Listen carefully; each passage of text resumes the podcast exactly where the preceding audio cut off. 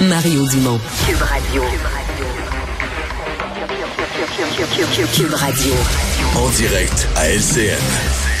On en a parlé hein, abondamment. Euh, la course a été émaillée de quelques controverses. Les partis jouent gros. 39 euh, de taux de participation à 16h30. C'est un départ pour notre joute des analystes. Bon début de semaine à vous trois. Bonjour, Sophie. Ça part en Lyon. Tout le monde a mis les, bouchées doubles dans ce, comté. Paul, euh, explique-nous pourquoi cette partielle est si importante. C'est une victoire dans une élection complémentaire dans la région de Québec qui avait permis à la CAQ euh, d'amorcer son ascension vers le pouvoir.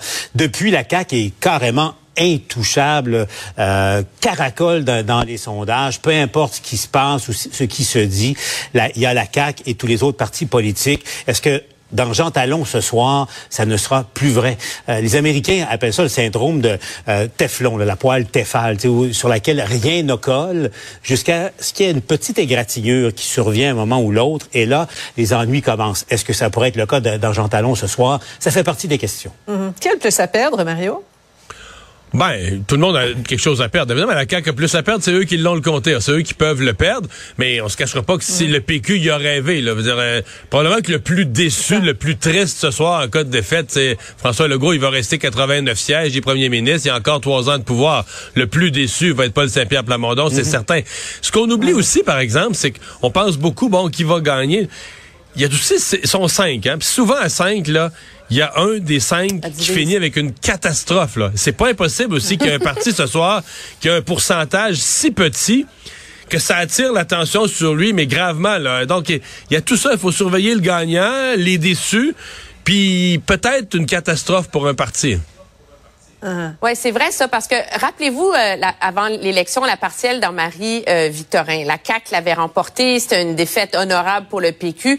Mais qu'est-ce qui avait retenu l'attention à ce moment-là? C'était l'effondrement euh, du vote en faveur du Parti euh, libéral. Et c'est ce qui avait un peu comme laissé entrevoir ce qui allait suivre pour le parti dans l'élection suivante. Alors, c'est ça qui est intéressant dans des uh-huh. partiels, finalement. C'est que oui, il y a la partie d'échec, il y a la course qui va gagner, qui va perdre, mais souvent, on y décèle des courants euh, parce que c'est un vrai, c'est pas un sondage là, c'est une vraie lecture de l'électorat.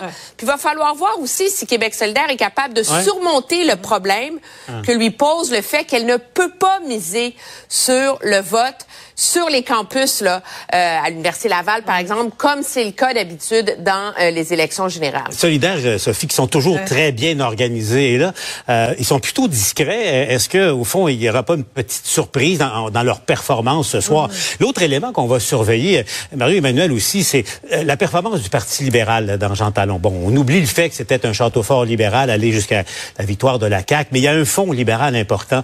La, la candidate mène une campagne dynamique, appuyée par Marois Risky, une des seules figures populaires dans, euh, dans son parti. Et là, il y a, une question là, dans Jean Talon en ce moment. Euh, si euh, la candidate libérale, Mme Avar Bernier, réussit à ramener autant soit peu du vote libéral qui était passé à la CAQ, ramener ça au Parti mm. libéral, ça, c'est un des scénarios qui aiderait beaucoup le Parti québécois à se faire aider. Ouais. Aux prédictions, Mario-Emmanuel, rapidement?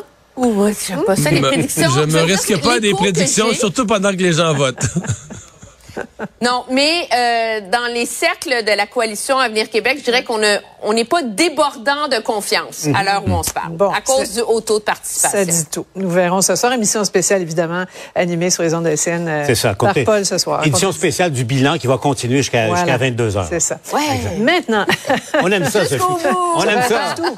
Pas, du tout.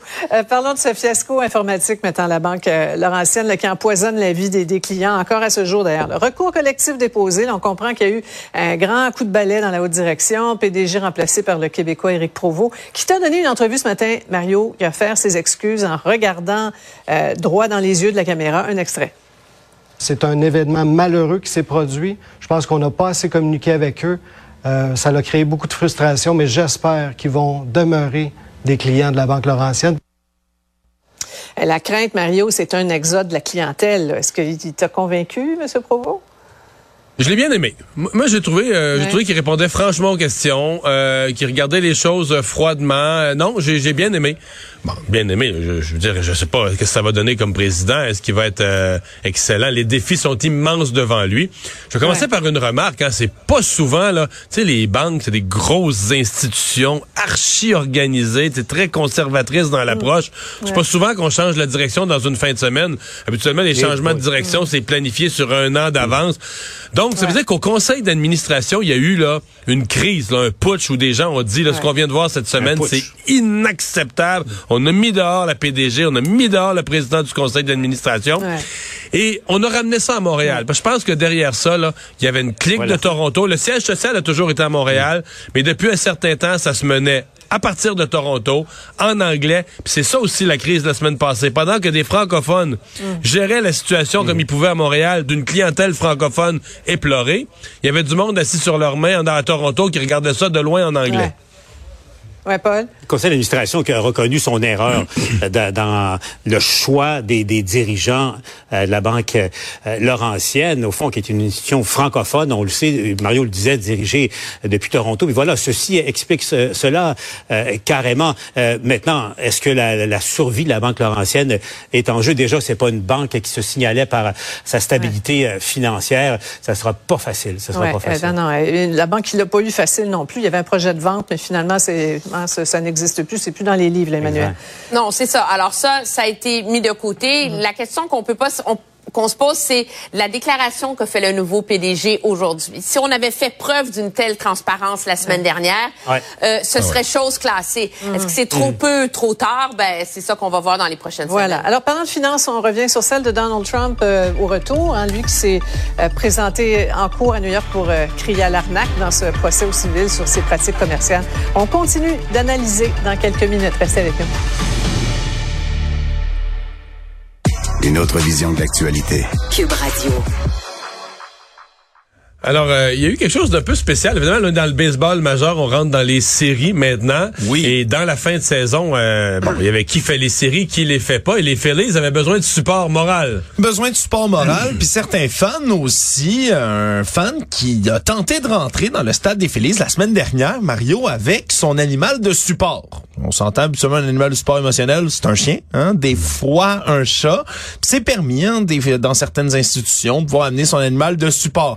Le problème, c'est que c'est un peu différent quand ton animal de support est un alligator, Mario. Ce qui est le cas de cet individu qui est d'ailleurs une certaine célébrité pour son animal de compagnie qui s'appelle Walligator. C'est le nom de ce, c'est le nom de cet animal. C'est connu ce nom-là. Là. Ouais, qui est euh, dans son beau petit harnais puis qui se fait traîner, mais il s'est fait refuser d'entrer dans le stade, comme quoi, ben, amener un alligator de soutien, même si celui-ci mentionne qu'il n'a jamais mordu personne et qu'il adore les câlins. Mais ça a l'air que ça il est assez petit, hein? C'est vraiment un tout petit alligator là, que l'homme a essayé de rentrer là-dedans. Parce qu'il l'a depuis longtemps, donc on peut penser que c'est un alligator adulte. Mais je sais pas si c'est une variété plus nain ou... Peut-être, mais disons que même la célébrité de l'animal en question, ça n'a pas suffi à rassurer les organisateurs qui voulaient pas qu'il rentre. Puis ça me fait regarder, Mario, quand même un petit historique aussi des animaux de compagnie inusités qu'on tente d'amener parfois dans des endroits qui sont inappropriés.